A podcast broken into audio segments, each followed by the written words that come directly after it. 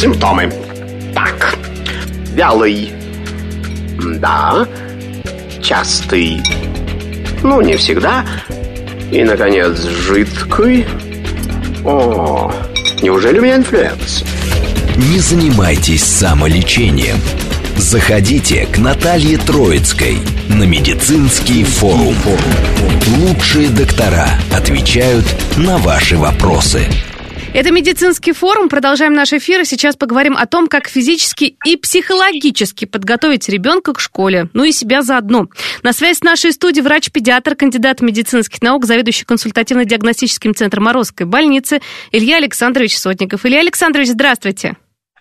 Здравствуйте. Ну что, впереди у нас э, нервные клетки родителей где-то непонятно, где будут отдыхать, ну и, конечно, нервные клетки школьников, которые мы будем прямо сейчас пытаться как-то предотвратить их потери, либо восстановить. Ну и физическое здоровье после лета, хотя обычно летом же мы набираемся сил, да, но в режим-то сложно входить. Давайте поговорим о том, как помочь ребенку а, первоклашки. Во-первых, это вообще отдельная история, да. Думаю, от вас совет сейчас будет вообще, это же другая вообще а, степень жизни человеческой, когда ты идешь первый класс. Ну и школьнику, который просто забыл, что такое школа на три месяца, адаптироваться.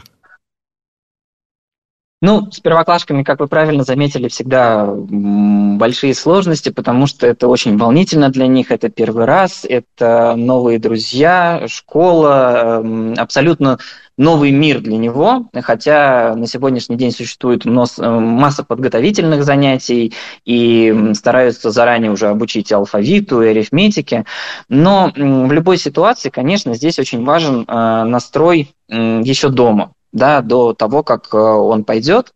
А, в любой ситуации многие родители еще летом рассказывают, как будет классно в школе, э, как ему будет там интересно, но перед тем, как непосредственно его отправить, где-то за недельку, наверное, есть смысл сесть и в такой ну, легкой беседе заранее немножечко пообщаться.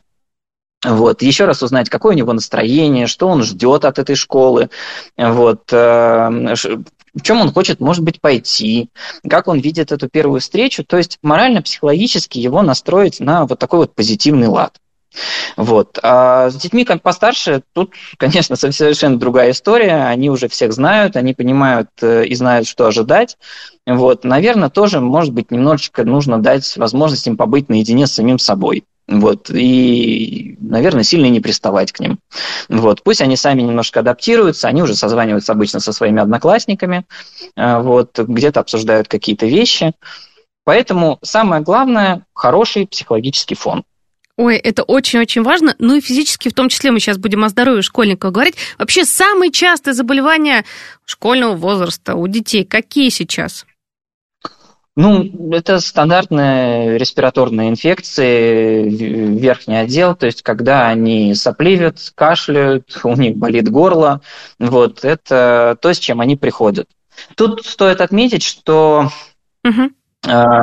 Э, они все лето, ну, большая часть детей должна была находиться где-нибудь в деревне у бабушки или дедушки или на море, и, конечно, они должны были немножечко отдохнуть и оздоровиться. Но а, всегда есть детки, которые в силу определенных обстоятельств не смогли куда-то уехать и провели все это время в городе.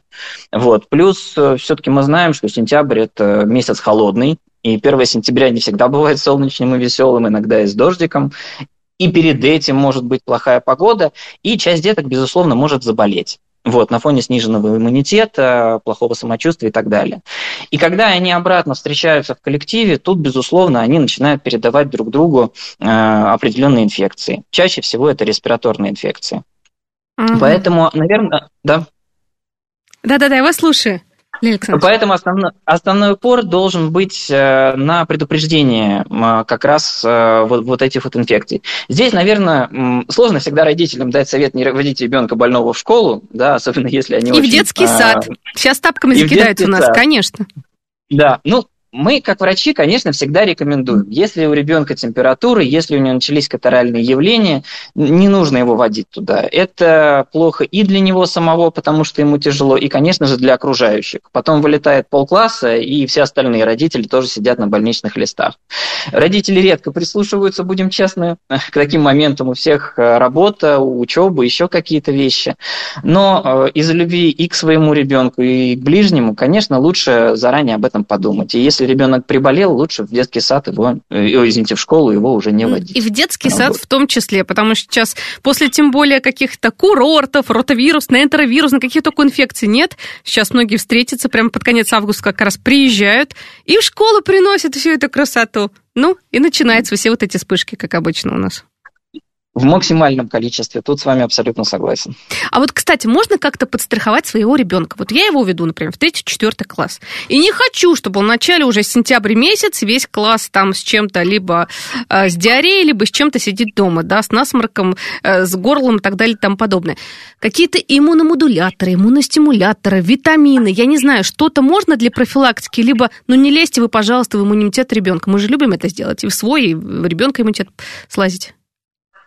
Ну, вот самая правильная фраза – не нужно лезть в иммунитет ребенка. Понятно. А, а, история заключается в том, что, скажем так, любая вирусная или бактериальная инфекция, если она существует в классе у какого-то ребенка, и они взаимодействуют, она в любом случае к нему перейдет.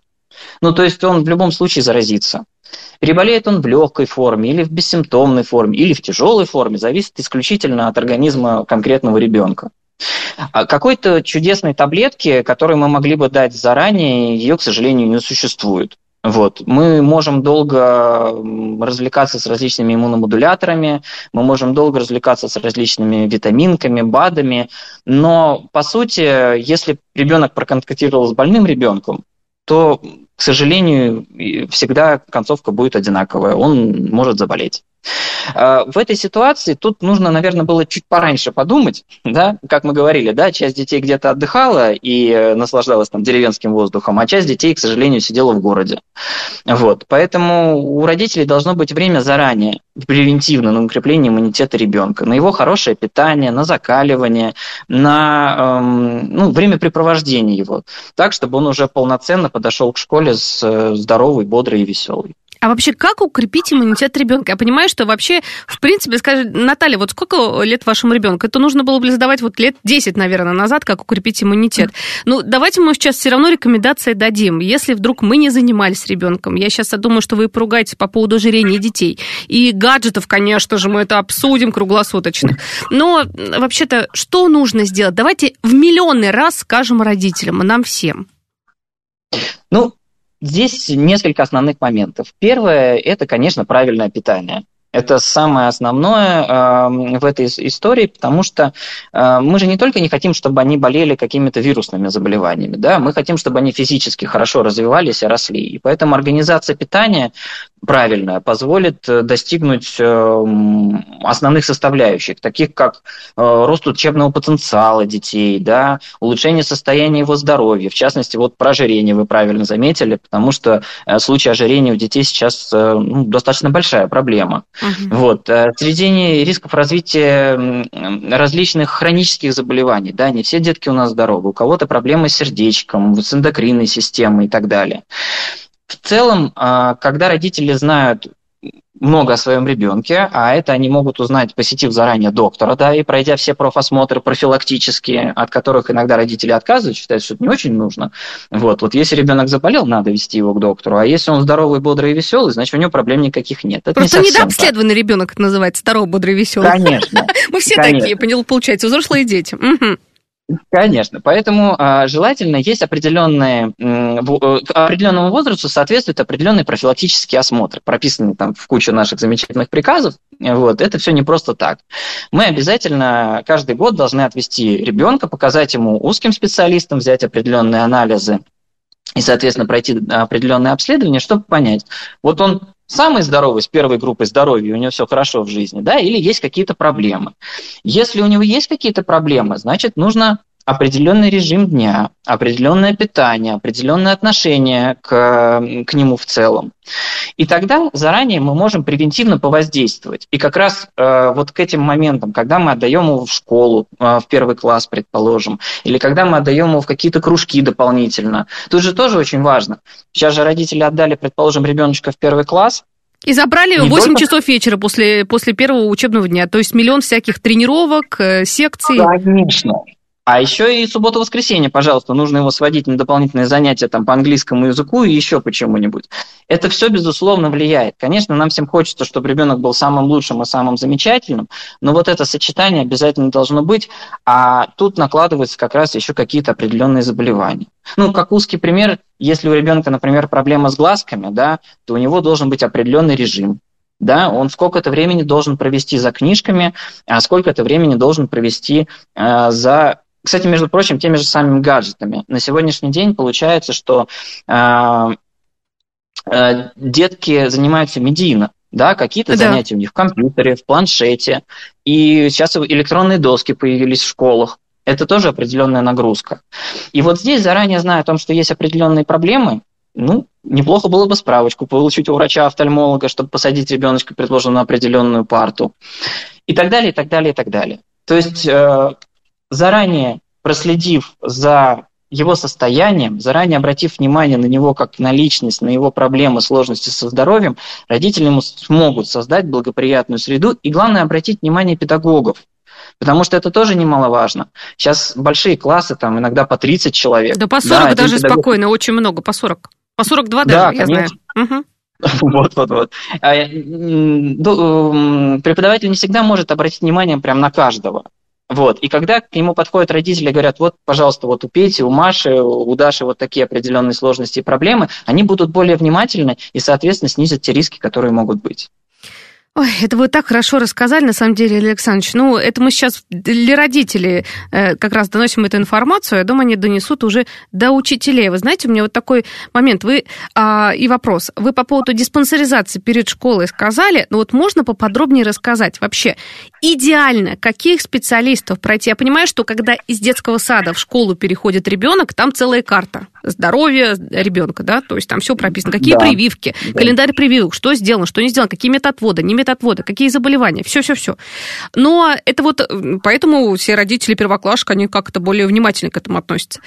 А, а вот уже потом расслабление со второго класса, эх, ребенок в поликлинике, да, в прошлом году, когда болел, там что-то вызывали врача, надо, все, но это вот, ну, неправильно, вы уже сказали, это так и есть. Надо обращать на внимание, потому что все мы накапливаем заболевания. Не хотелось бы и проблемы, но в каком городе, в мегаполисе мы живем и так далее, тому подобное. Ребенка обязательно каким специалистам и какие анализы э, нужно сдать перед 1 сентября? Сейчас мы вообще, вообще весь школьный период берем, там со 2 по 11 класс. Вот необходимо. Ну, смотрите, здесь есть э, два момента таких хитрых. А каждому возрасту ребенка соответствует свой набор специалистов. Да, то есть они прописаны. Мы тут э, такие да. подневольные люди, да. Нам нужно следовать этим чудесным приказам. Тут не допускается история, когда вот мы вот это пропустим, а вот это не будем пропускать. А, но в любом случае, ну, а, более-менее стандартные наборы – это педиатр, безусловно, это офтальмолог, это невролог эм, и, э, соответственно, а, лор, соответственно, обязательно нужен. Ну, вот, наверное, вот такие специалисты. Дальше, в принципе, мы обычно ну, показываем травматологу-ортопеду, да, потому что там сидеть за партой тоже он должен прямо ровно и хорошо. И к этому моменту, опять же, когда уже взрослые, более детки, формируются какие-то определенные проблемы. Ну и врач-детский хирург, но здесь в основном, если есть какие-то проблемы и сложности. По анализам чаще всего это только общий анализ крови, кал на яйца глистов, да. А, кстати, и... он информативно, извините, перебиваю, потому что многие уже говорят, что ой, да полная ерунда, нужно кровь сдавать из вены, например, на это на энтеробиоз нету. Зачем? Нам, э, как, как, как ни странно, нам нужно именно посмотреть, есть там яйца этих паразитов или нет, потому что наличие антител э, в крови, вот, вот, вот здесь не всегда информативно. Он мог когда-то перенести инфекцию, и здесь они, к сожалению, нам не помогут. Вот так. Ага. Вот. А, ну и дополнительно это из функциональной диагностики обычно это ЭКГ. Вот. Ну, давайте так. Основная задача вот этого диспансерного осмотра перед школой э, и в садике, когда мы их проводим тоже, это определить группу здоровья и группу физической активности. Вот это две задачи, которые не ставятся в конце. Э, чтобы понять, у него первая группа, он самый здоровый, бодрый и веселый, либо у него все-таки есть какие-то проблемы, мы ему там ставим вторую, третью, у него есть какие-то ограничения, соответственно, на физическую культуру ему нужно ходить с определенными ограничениями, нельзя заниматься какими-то видами спорта. Вот. Э, про парту, вот как мы сказали с офтальмологом, да, нужно выбрать определенное место. В этом весь смысл э, как бы вот этих диспансерных осмотров. Илья Александрович, а мне вот такой вопрос по поводу прививок очень важные, потому что я понимаю, что антипрививочное движение, которое есть, оно какое-то сейчас немножко а, сникло, это хорошо. Ну, в плане того, что а, меньше вроде бы инфекции распространяться стало, хотя в прошлом году, в этом году вспышки кори в отдаленных, правда, регионах, но и в Москве в том числе, да, очень внимательно за этим смотрим, за всеми этими заболеваниями, которые можно профилактировать, которых, в принципе, не было. Я вообще удивлена была, что скарлатин, вот у меня у ребенка скарлатина была в этом году, я в шоке, что вообще такое заболевание, думала, в советских учебниках только когда-то изучали, а теперь все есть, пожалуйста, цветет и пахнет, как говорится. Вот, по поводу прививок, если кто-то не успел прививки сделать, а, либо, смотрите, полкласса с метоотводом, полкласса с прививками. Как вот вообще родителям на это смотреть, переживать? Я понимаю, что стычки между родительским комитетом уже даже бывает такое. Вот ваш ребенок не привит, он принесет нам инфекцию. Что вообще прокомментировать по этому поводу можете? Ну, это самое, самый злободневный вопрос. Вот, самый сложный, наверное, как с точки общения с родителями, так и, наверное, понимания вообще в целом в нашем обществе, э, вопрос да. с прививками. А здесь... Ну, давайте начнем с того, что э, ребенок должен быть защищен от всего, от чего он может быть защищен. Это позиция любого уважающего доктора и вообще здравоохранения в целом. Если мы можем превентивно защитить ребенка от какой-то болезни, и у нас есть для этого какая-то вакцина, безусловно, мы должны ее сделать. Потому что лучше получ, ну, скажем так, переболеть в легкой форме каким-нибудь инфекционным заболеванием, да, вот, чем а, болеть тяжело, лежать в больнице и так далее. Я думаю, что это понимает каждый родитель. А, у нас э, в стране нет, э, скажем так, такого закона, который бы запрещал непривитому ребенку ходить в школу или в детский сад. И, наверное, где-то это правильно. С другой стороны, э, на мой взгляд, медицина, она должна показывать, что правильно, что неправильно, как себя уберечь. Но каждый родитель должен внутри себя понимать, что он несет определенную ответственность за жизнь и здоровье своего ребенка. И если у него есть возможность его защитить, ну, как от хулигана, например, на улице, да, угу. то здесь он тоже должен воспользоваться всеми возможными способами, чтобы не допустить, чтобы ребенок чем-то заболел. А, конечно, отдельная тематика там вакцинация детей от, э, ну, при хронических заболеваниях, да, а, здесь есть определенные подходы, сложности, и обычно родители именно таких детей, да, боятся прививок, боятся осложнений и так далее. Но если мы берем среднестатистического здорового ребенка, э, если мы понимаем, что к возрасту 6 лет у него, в принципе, должны быть сделаны уже почти все прививки, там единицы остаются того, что он должен делать, в основном это ревакцинация. К этому моменту уже формируется достаточно хороший иммунитет, если он был вакцинирован до этого. Он в эту школьную жизнь вступает ну, с таким щитом, да, с таким бронебойным щитом, который позволит ему не выпадать из школьного процесса и не догонять потом, который позволит его родителям не брать больничные листы постоянно и не пропускать работу.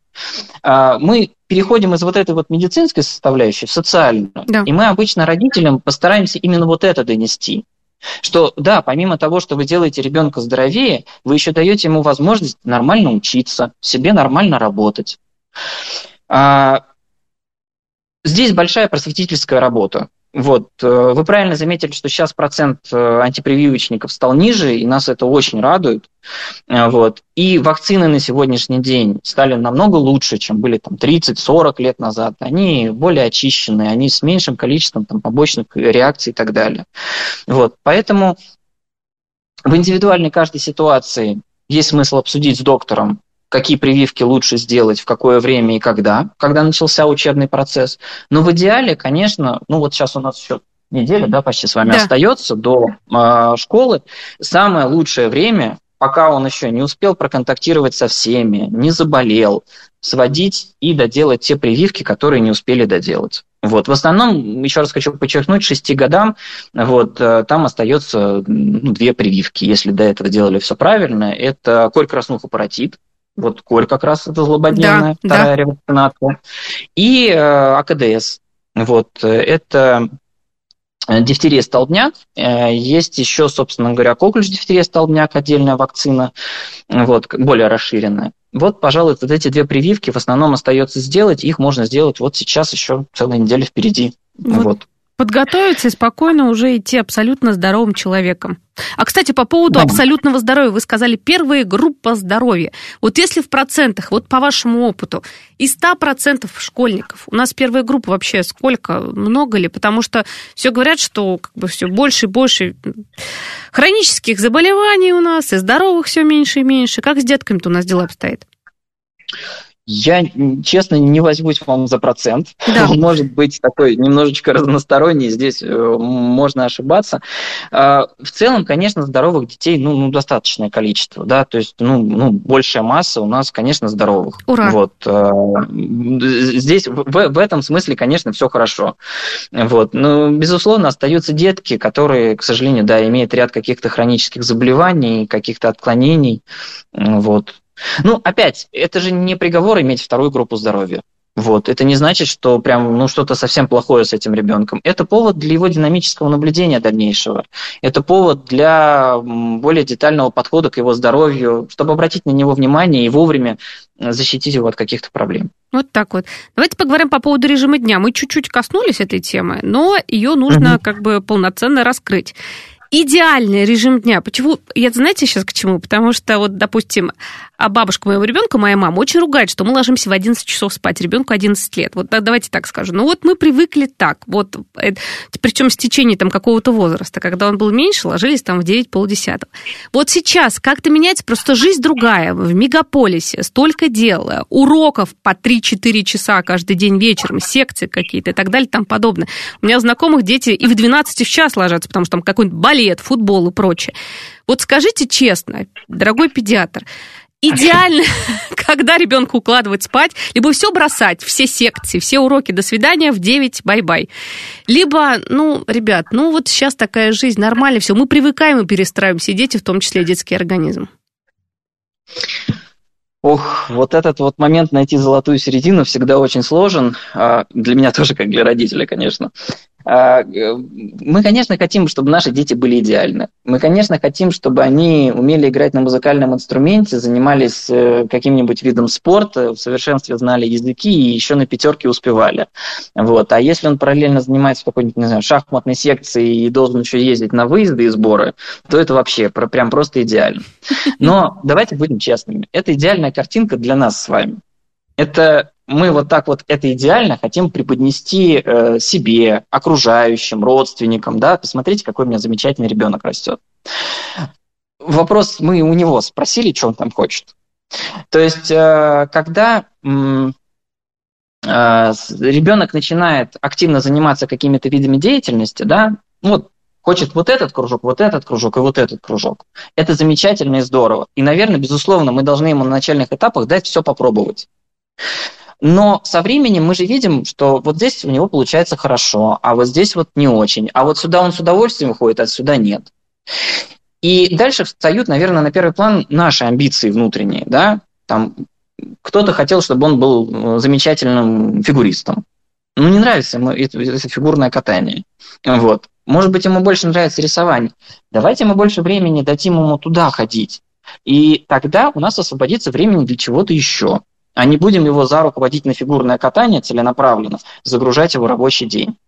Ребенку очень сложно, тем более первоклашкам, а, постоянно быть э, в каком-то движении. В принципе, все психологи считают, что нагрузка должна распределяться равномерно и не должно быть перегруза.